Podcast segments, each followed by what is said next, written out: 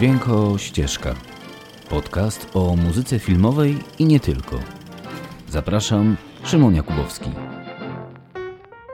Witajcie w Dźwiękościeżce. Dziś zapraszam Was na spotkanie z jednym z najsmutniejszych filmów, jakie ostatnio zdarzyło mi się zobaczyć.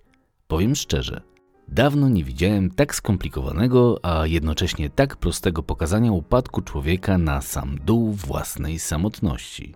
Bohaterem dzisiejszego odcinka jest Joker, zagrany przez Joaquina Phoenixa w filmie Toda Phillipsa, a jego interpretacja tej roli jest zwyczajnie wyjątkowa i w mojej ocenie zasługuje na wszystkie nagrody filmowe za aktorstwo, jakie na świecie są. Jokerów w historii przygód Batmana mieliśmy już kilku, zarówno w telewizji, jak i w kinie, żeby wspomnieć tylko takie nazwiska jak Jack Nicholson, Jared Leto czy Heath Ledger, którego rola w Batmanie nakręconym przez Nolana przeszła już do historii kina. Zatem rywalizacja nie jest mała. A biorąc jeszcze pod uwagę wszystkie seriale animowane, filmy Lego czy serial Gotham, lista się zwiększa. Zatem co takiego jest w tym Jokerze, że tak chętnie czerpią z niego producenci i reżyserzy? Przecież to Joker. Socjopata, wariat, maniak, no i generalnie chodzące zło. Co takiego jest w tym filmie, że Jokerowi bardziej się kibicuje niż go potępia? Co takiego jest w interpretacji Phoenixa, że każda minuta filmu jest po prostu hipnotyczna? Dla mnie odpowiedź jest jedna. To prawda. Phoenix gra tak, że zwyczajnie nie da się oderwać od niego wzroku. Ja pierwszy raz rozumiem Jokera, jego śmiech, mroczne poczucie humoru i co najważniejsze, jego decyzje. Bo to pierwszy raz jest człowiek, a nie komiksowy potwór. A od takiego zrozumienia jest już tylko krok do współczucia. A w wizji Philipsa nawet utożsamienie się z tym psychopatycznym umysłem wcale nie wydaje się już takie odległe.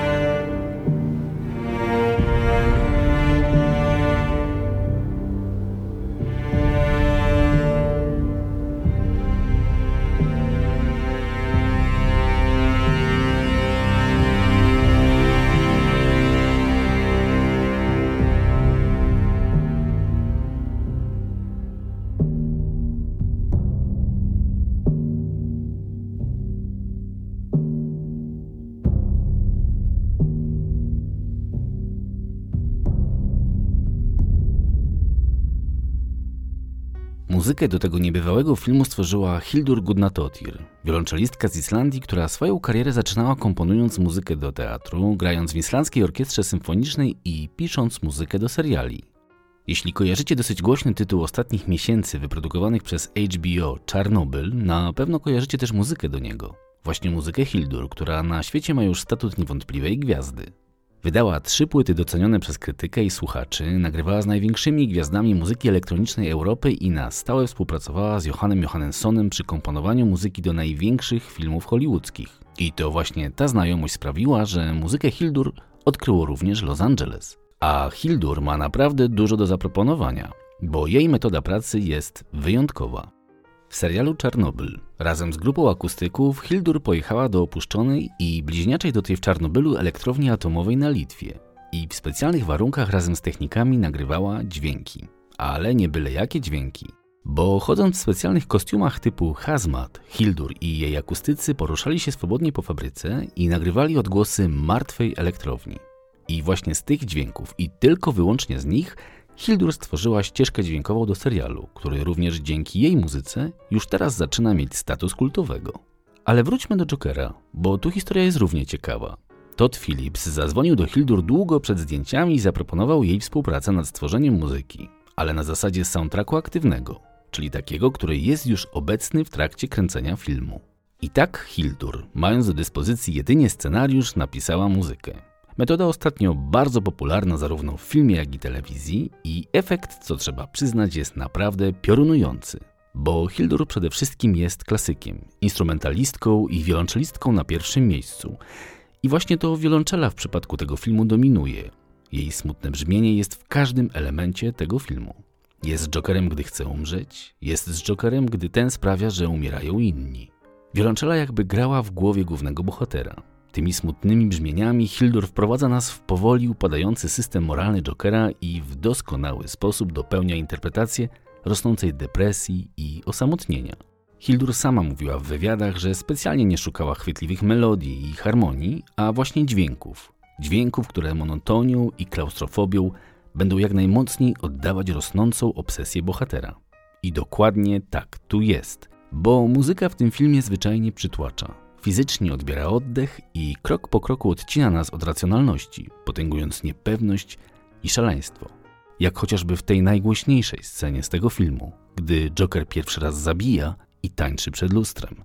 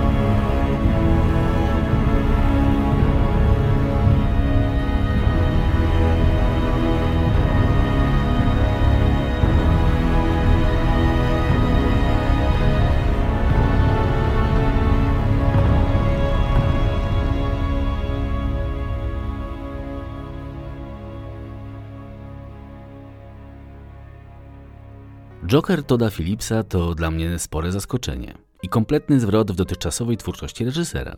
Kojarzycie takie filmy jak Trzy części Hangover, a w Polsce tłumaczone jako Cats Vegas? A Starski i Hutch z duetem Ben Stiller i Owen Wilson? No i jeszcze jest Borat z Saszą Cohenem. Tak, właśnie ten Borat. Trzeba przyznać, że kolekcja niezła, ale zupełnie nie przystająca do tego, co Phillips zaproponował w filmie Joker.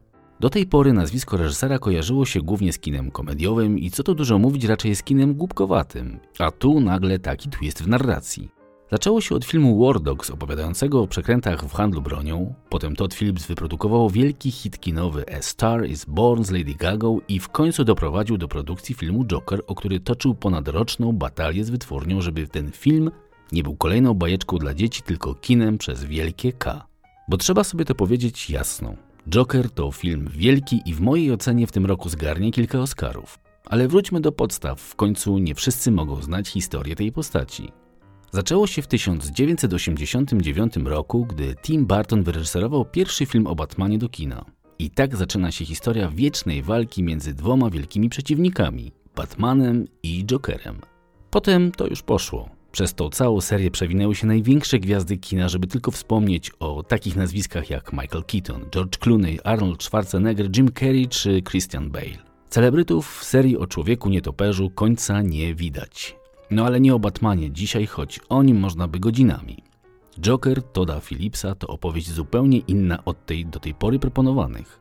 Bo tu, w tej właśnie wersji, Joker w końcu przestał być surrealistycznym czarnym bohaterem, a stał się człowiekiem. I to człowiekiem ze sporymi problemami psychicznymi i tożsamościowymi. Zamiast wygłupiać się, tworzyć kolejne wizje przejęcia Gotham City, Joker próbuje zwyczajnie przeżyć z dnia na dzień. Na co dzień pracuje jako clown w firmie eventowej i występuje na ulicach reklamując sklepy i występując przed dziećmi w szpitalu.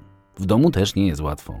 Po ciężkiej pracy Arthur Fleck, bo tak brzmi prawdziwe imię Jokera, zajmuje się chorą matką i wbrew otępiałemu systemowi próbuje jednak żyć i znaleźć jakieś światło w ogólnej beznadziei.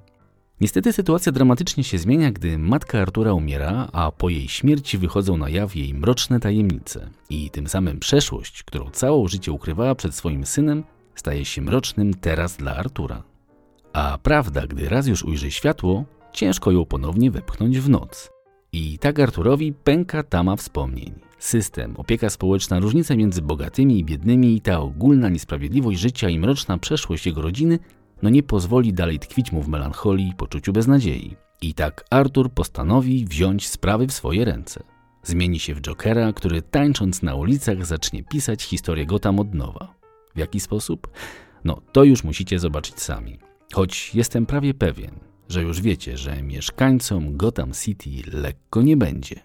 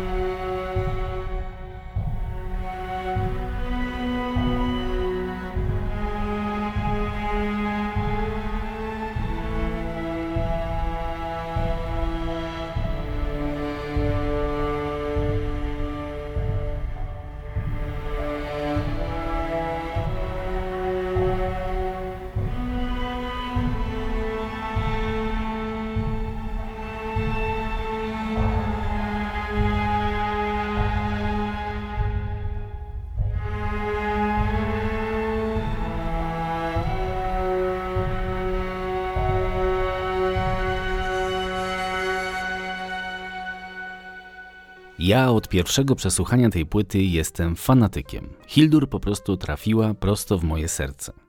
I choć ten soundtrack może nie ma tak epickich rozwiązań znanych z wielkich hollywoodzkich produkcji Hansa Zimmera czy Mistrza Morricone, to ten islandzki minimalizm Hildur działa jak mało co. Bo w tym przypadku idealnie sprawdza się idea, że mniej znaczy więcej.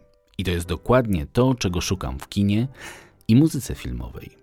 I choć wszystko kończy się pięknie, trzeba jednak pamiętać o tym, że Joker w reżyserii Philipsa od samego początku nie miał lekko. Jednak reżyser się uparł i przeprowadził to dokładnie tak, jak chciał. A efekty, no, każdy widzi. I w samej Polsce film obejrzało już ponad półtora miliona widzów, co jak na film, który nie jest komedią romantyczną, naprawdę robi wrażenie. I może właśnie patrząc na przykład takiej produkcji, nasi lokalni producenci powinni wyciągnąć parę wniosków, że nie tylko tania przemoc i powielanie schematów romansów w naszym rodzinnym kraju ma jedyny sens. Nie tylko banałem ludzie żyją, pani Tierentiew i pani Miszczak, choć coraz trudniej wam to zrozumieć, bo kontakt z widzem mam takie poczucie, że zgubiliście gdzieś po drodze do waszych gabinetów i korporacyjnych premii. No dobra, to tyle ode mnie na dziś. Jeśli lubicie filmy i kochacie soundtracki, szukajmy się w sieci. I pamiętajcie, spieszmy się kochać paradokumenty, bo tak szybko odchodzą. Ciągle warto wierzyć w kino i internet, który, czy się to komuś podoba, czy nie, zmienia nasze gusta na lepsze. I sprawia, że jest nadzieja na to, że za rogiem czeka na nas film, który po raz kolejny zmiażdży i da do myślenia. A przecież w sztuce o to właśnie chodzi. Uważajcie na siebie i do następnego. A, i udanych prezentów od Mikołaja. Czołem!